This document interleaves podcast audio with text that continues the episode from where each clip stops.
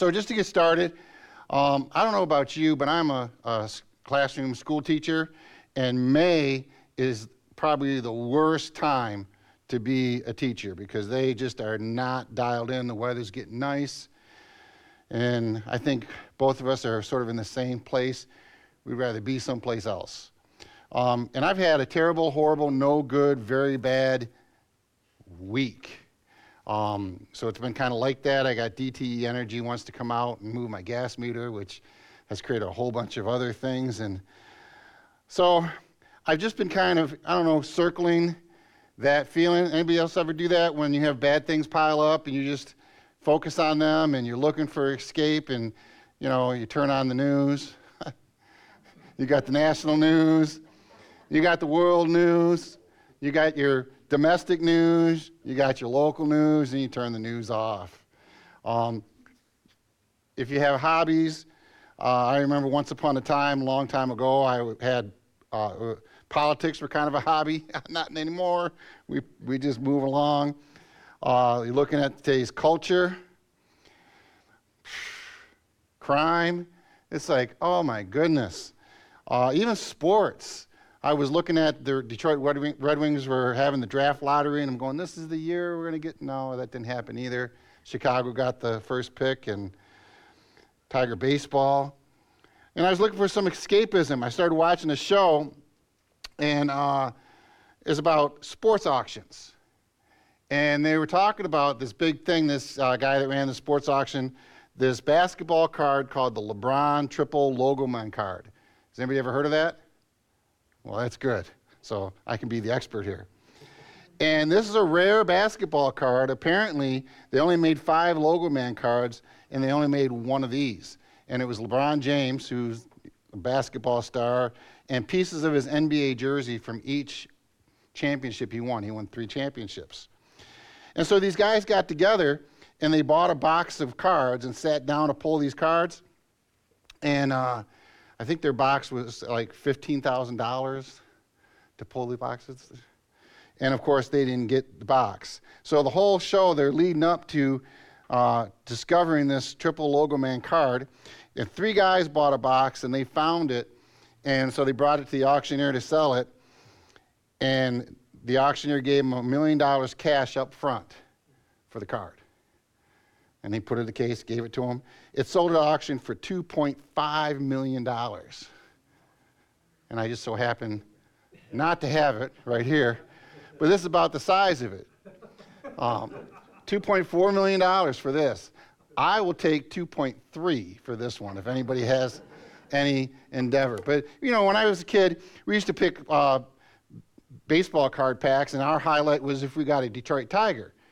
For whatever reason, they were filled with Yankees and Dodgers and Red Sox and Reds, and who cares about them? We wanted the Detroit Tigers.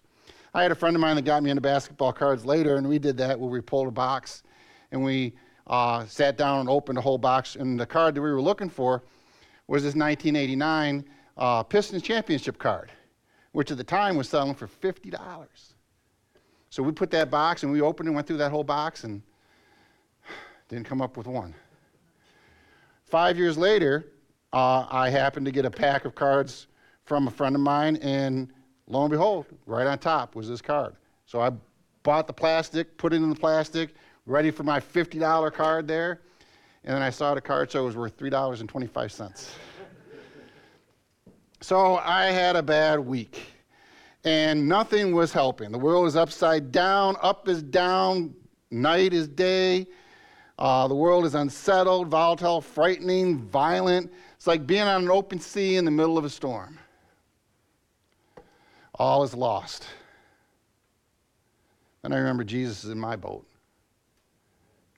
And turned to him, even if you sleep and wake up, Lord, don't you care if I die? He got up and said, Peace, be still. And so I want this message to be kind of as a gentle reminder to us to remember Jesus is in our boat and what that means. So we're in John 14, beginning in verse 1. And the headline above there, the, the chapter title there says, Jesus comforts his disciples. He says, Do not let your hearts be troubled. You believe in God, believe also in me. My Father's house has many rooms. If that were not so, would I have told you uh, that I am not, I just lost my place. Would I have told you that I am going there to prepare a place for you?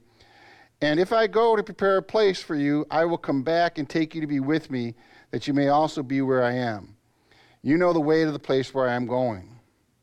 And Thomas said, Lord, we don't know where you're going, so how can we know the way?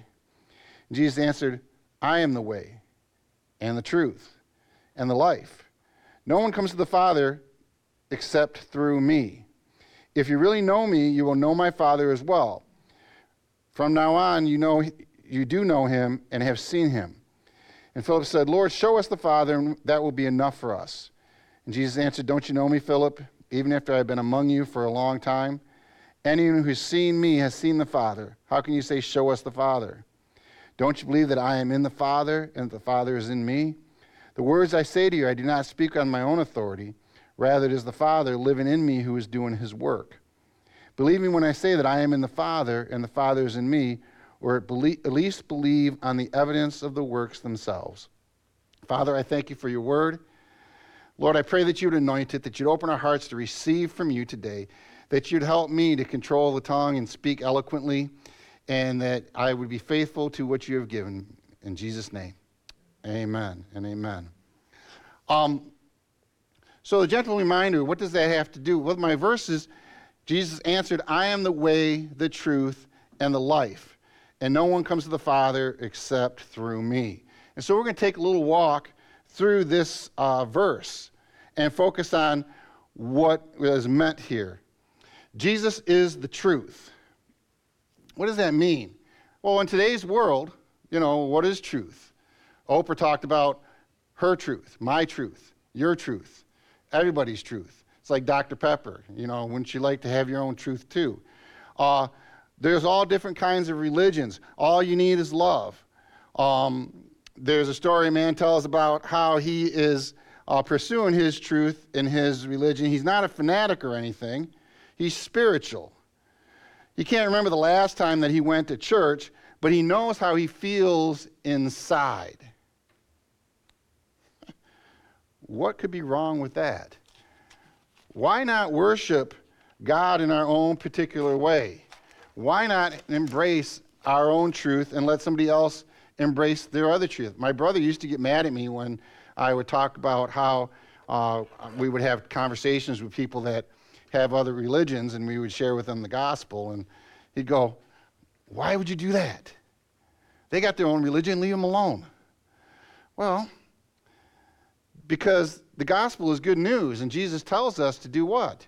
To go into all the world and preach the good news, preach the gospel to every creature. And the most important reason why is because the devil is a liar. The devil is a liar. John chapter 8, verse 44, Jesus says, he's speaking to religious people, religious Pharisees at this time, the religious leaders. He says, You belong to your father, the devil, and you want to carry out your father's desires.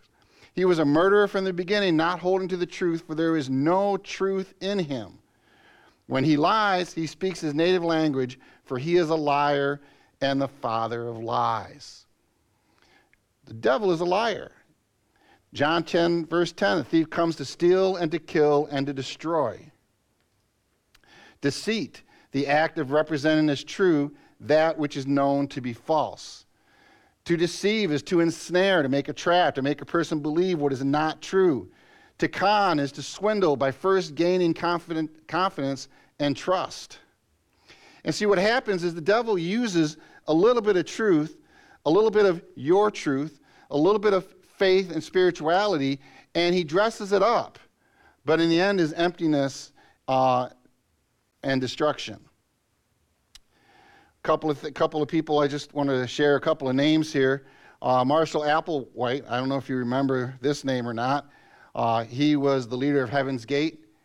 Uh, 39 people followed uh, Marshall Applewhite by committing suicide in California, largest number of uh, mass suicide uh, in, the, in the country. he was the son of a Presbyterian minister. Jim Jones was an ordained minister. David Koresh had converted as a Southern Baptist and uh, had, con- had claimed to be born again. Charles Taze Russell started as a Congregationalist, and Joseph Smith um, started uh, with access with the Methodist Church or influenced by the Methodist Church. These are people that led cults that led people into a form of religion, uh, but denying the power therein, and in the end, there is destruction. The devil is a liar, seeking to whom he may, may devour. Jesus is the truth. After he had been scourged and he stood before Pilate and he, he was being interviewed by Pilate, and Pilate couldn't find anything wrong in him and was looking for uh, an excuse, some reason to let him go, Jesus started talking about bearing witness to the truth. And Pilate, perplexed and puzzled, is what is truth?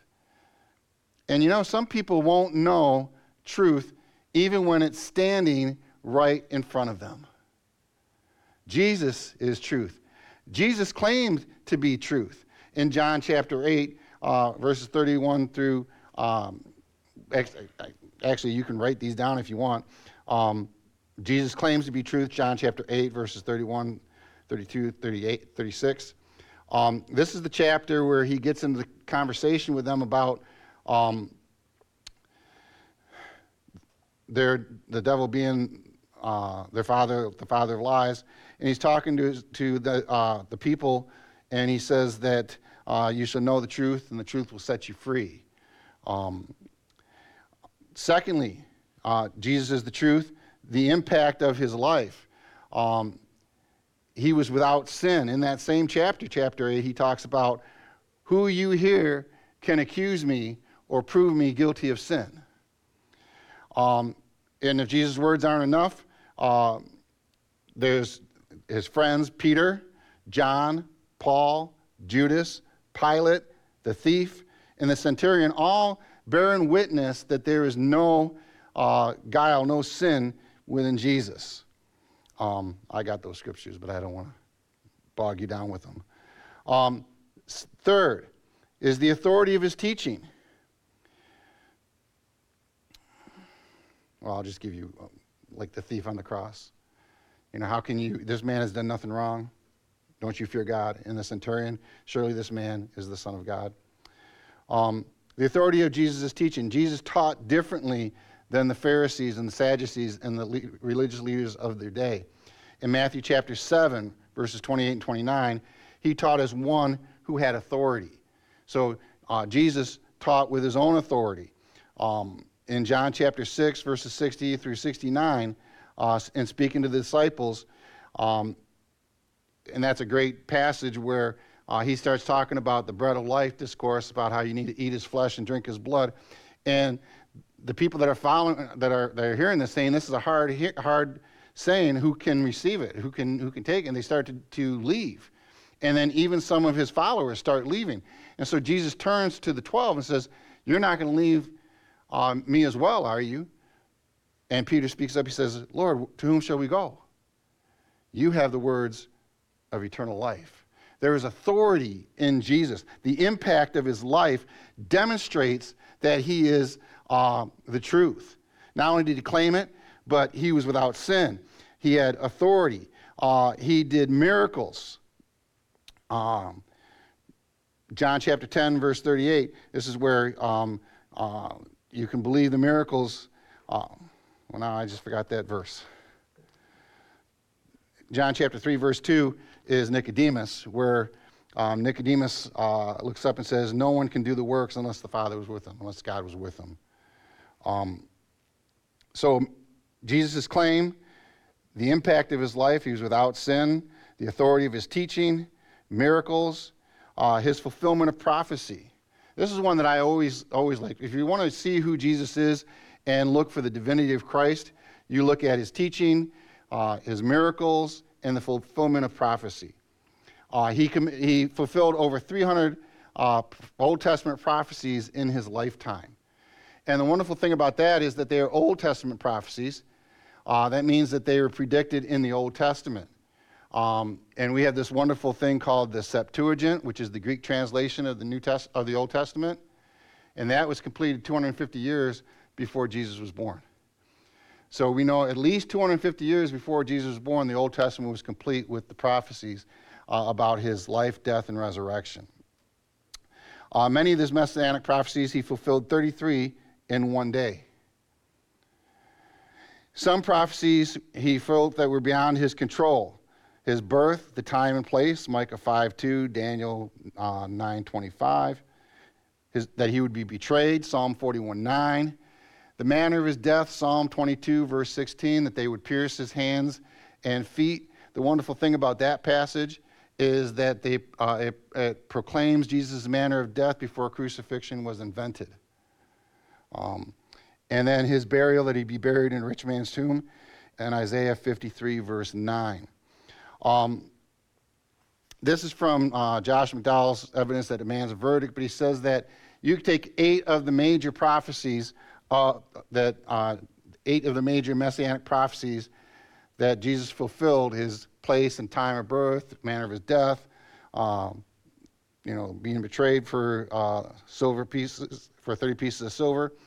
Um, and just put eight of those together, the chances of one man uh, fulfilling all those prophecies in a single lifetime is one to 10 in the 17th power. And he put, for those math experts like me, need another visual, is like taking the entire state of Texas, taking one silver dollar, putting a mark on it, and putting it randomly in Texas, and filling the whole state of Texas up to two feet in silver dollars. And then sending somebody out there to pick it, see his chances to pick it up. That's how much chance there is to fulfill just the eight major messianic prophecies. Jesus fulfilled over 300 in his lifetime. Jesus is the truth, the resurrection. 1 Corinthians 15 3, verse 14, and verse 20. Um,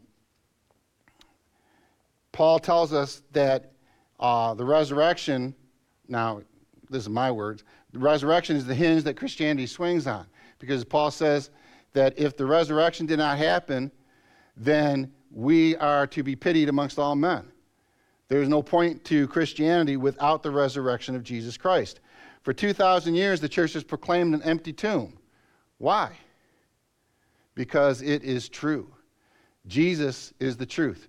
Jesus is fully God, fully man. He came to live, to die, and to rise again to save you and I from our sins.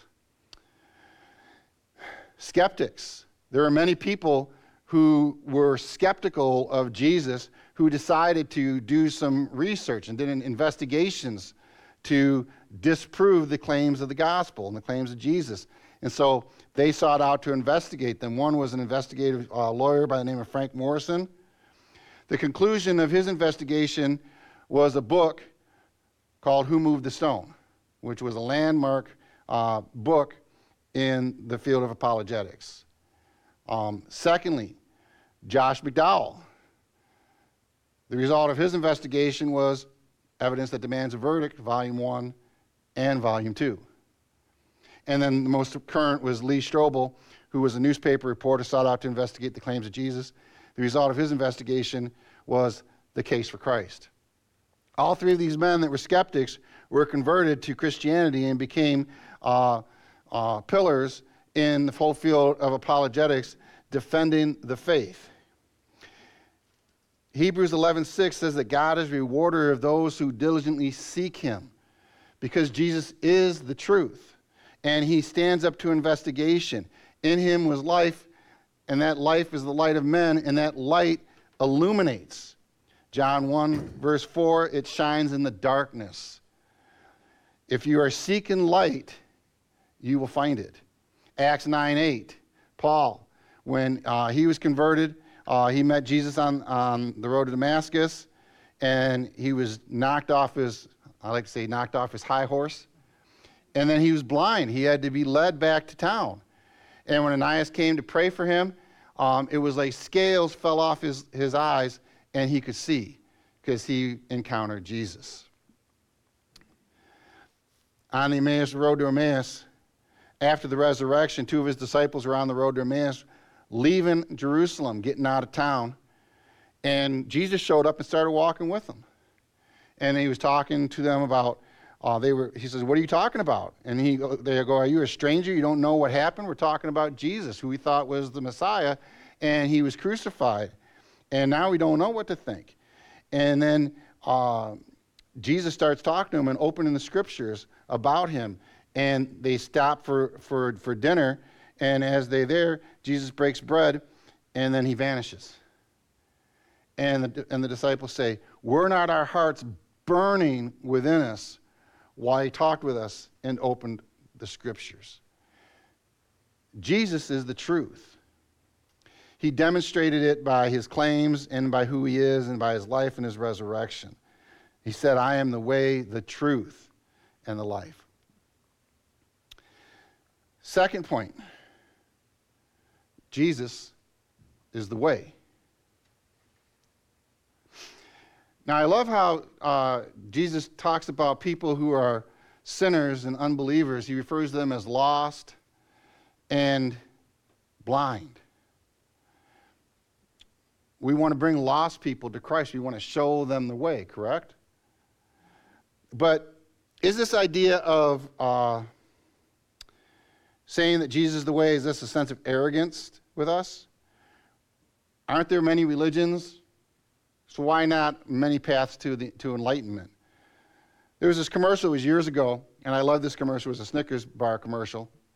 And it was a football coach getting ready with his team before a big game, and he's getting ready to pray. And he says, Well, it's come down to us that we have a little bit of political correctness now that we have to take care of. And so he brings out the priest, and he blesses it and says a prayer. He says, Well, wait, wait, wait, guys, just hold on a minute. Then the Lutheran minister comes out and he says a prayer. And he says, Hold up just a minute. Then they bring in a Jewish rabbi and he starts to say a prayer. And then they bring in an Indian uh, wise man or whatever and he says a prayer. Then they bring in a Muslim um, imam. Then they bring in a uh, Buddhist monk. And the commercial goes, You're not going anywhere for a while? Maybe that's a Snickers bar. And it's like, why not? Why are there not um, all these other ways? Why are Christians so arrogant that we say and we proclaim that ours is the only way? I didn't proclaim it. John 14, verse 6, Jesus says what? He says, I am the way, the truth, and the life. And then if you didn't get what he was meaning, he says, No one comes to the Father except through me. So it's not us saying it. It's not, wouldn't it be easier if everybody could come?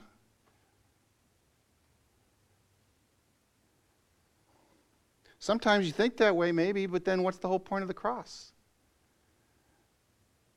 Why would Jesus go through that?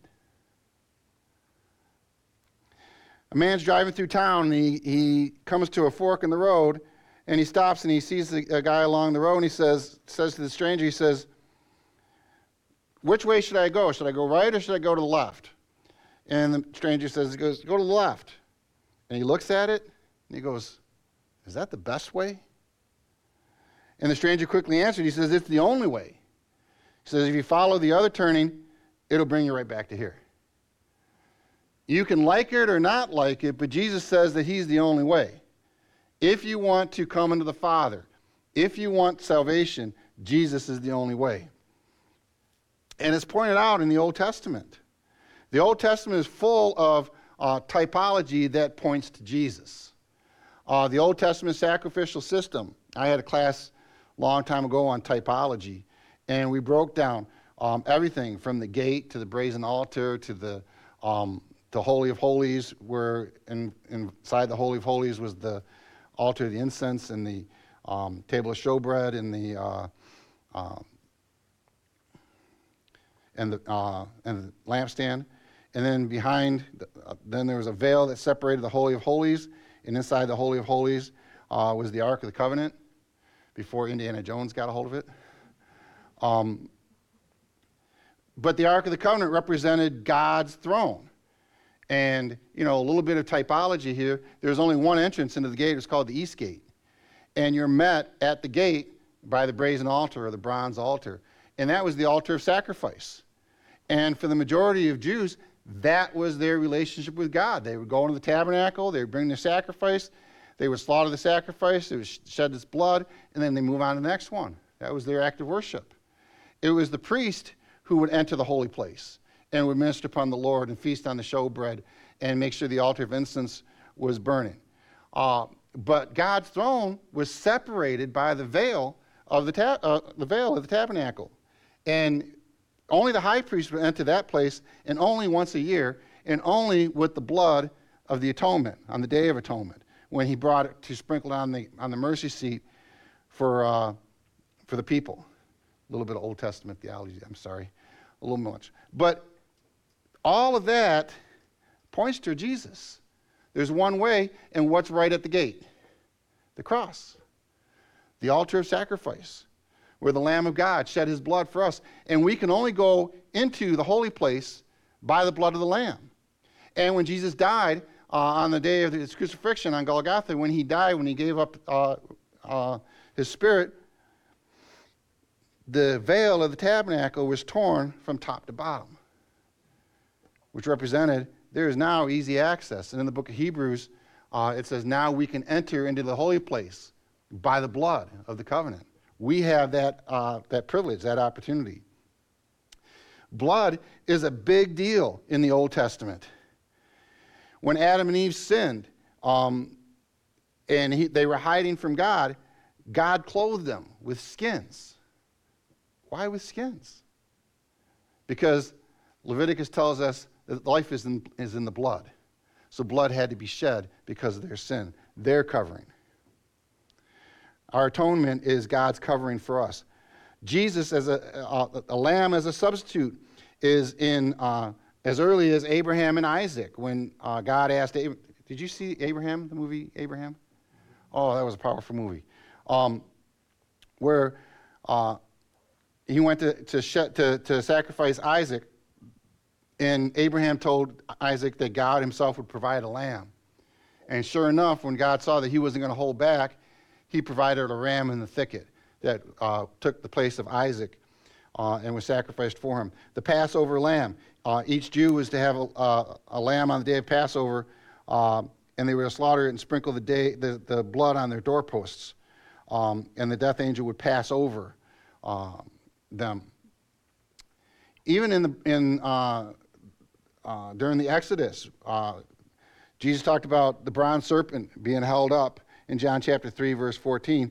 Just as Moses lifted up the bronze serpent, that story, real quickly, is um, they were disobedient to God, and he sent vipers, and people that would look at the bronze serpent would be healed. Those who didn't weren't. And so the idea of choosing to look upon uh, the serpent was, uh, was a type in the Old Testament. In Acts chapter 4,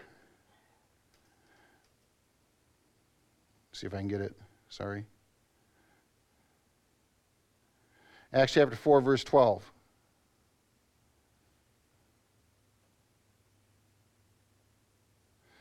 Salvation is found in no one else, for there is no other name under heaven given to mankind by which we must be saved.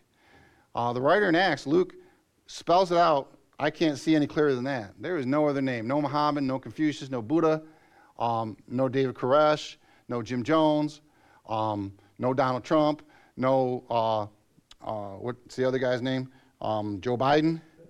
Um, nobody but Jesus is going to save us from our sin. You can take that to the bank. Ephesians 2 8 says we are saved by grace, not by works. It is through revelation. What is the revelation? The revelation is that Jesus is the way. Matthew 7, verses 13 through 15 tells us to enter through the narrow gate. For wide is the gate and broad is the road that leads to destruction. Jesus says that. Many enter through it, but small is the gate and narrow is the road that leads to life, and few find it. Jesus is the way. And third, how am I doing on time? I'm almost done. That's one finger. Jesus is the life. He also refers to sinners as helpless, pitiful, naked, sick, hopeless. Jesus is the life.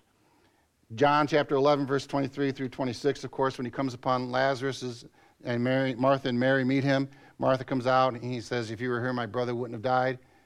Um, and then they have a conversation about um, the resurrection. Jesus says, I am the resurrection and the life. He who believes in me will never die. And then he asks her, Do you believe this? John 1, verses 4 through 5 In him was life, and that life was the light of men. I discovered an interesting thing. I won't go too much on, this, but um, dealing with uh, uh, life begins at conception. Does anybody know this? The spark of life? Does anybody know that? Google it, look it up. Um, uh, the University of Chicago, I believe it was, did a study 2014 or 16, and they videotape on it, the spark of life. Um, moving on. Sorry. Um, Jesus is the life giver. In him was life that he was able to give uh, to the widow's son in Luke chapter 7, verses 12 through 16. To Jairus' daughter, little girl, arise, Matthew 9, verses 18 through 26. To Lazarus himself, Lazarus, come forth, John 11, verse 25. And then, of course, Jesus himself rose from the dead. And then, John chapter 20, verses 27 and 28, Thomas meets him and says, My Lord and my God. And I love that verse because Thomas wasn't there when Jesus appeared the first time. And he was all doubting Thomas. He's all, well, I saw him die. So unless I see the hand, the, the, the prints, the imprints in his hands, the nail prints in his hands and in his feet, I will not believe. And Jesus comes, and Thomas falls down and says, My Lord, my God, that's all he needed. But he said, No, put your fingers, put your fingers in my hand, put your hand in my side, be no longer unbelieving, but believe. He is the life giver. Secondly, he gives abundant life to us. John chapter 10, verse 10. Uh, the thief comes to steal, to kill, and destroy, but I have come to give you life, and that abundantly. Christians have a full, abundant life filled with love, agape love, joy, peace, the peace that passes all understanding, patience, kindness, gentleness. It's a saving life. Uh, we are a new creation. All our sins have passed away, everything has become new. We are sanctified. We are continually being washed in the blood of Jesus um, to become more like Him. And He walks with us. He is in our boat no matter what. Uh, uh, difficulties, what struggles, what storms in life we're facing, we are not facing them alone, church. That is something that we need to hold on to and take uh, uh, joy in. And he promises us eternal life, John chapter 3, verse 16. Um, and there's a lot of that where we do not grieve like those who have no hope. We have a hope uh, and a future that this life is not all there is, that there will come a day there will be no more uh, tear, no more sorrow, no more pain, no more death uh, for all things have passed away. The gentle reminder is for you uh, and I to know the truth. Come and know Jesus, know his word, know what it is that we believe and why we believe it.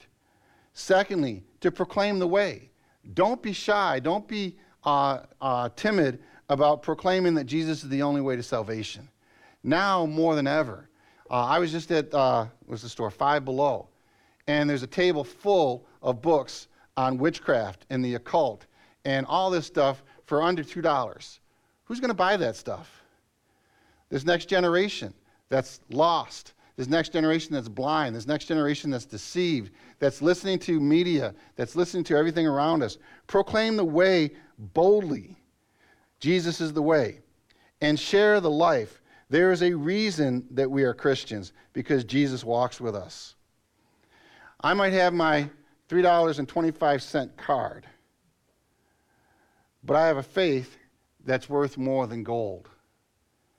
And that's faith in Christ. Jesus, who died for my sins, so that I could believe in him and be born again. My sins have been washed away and forgiven, that I have been redeemed.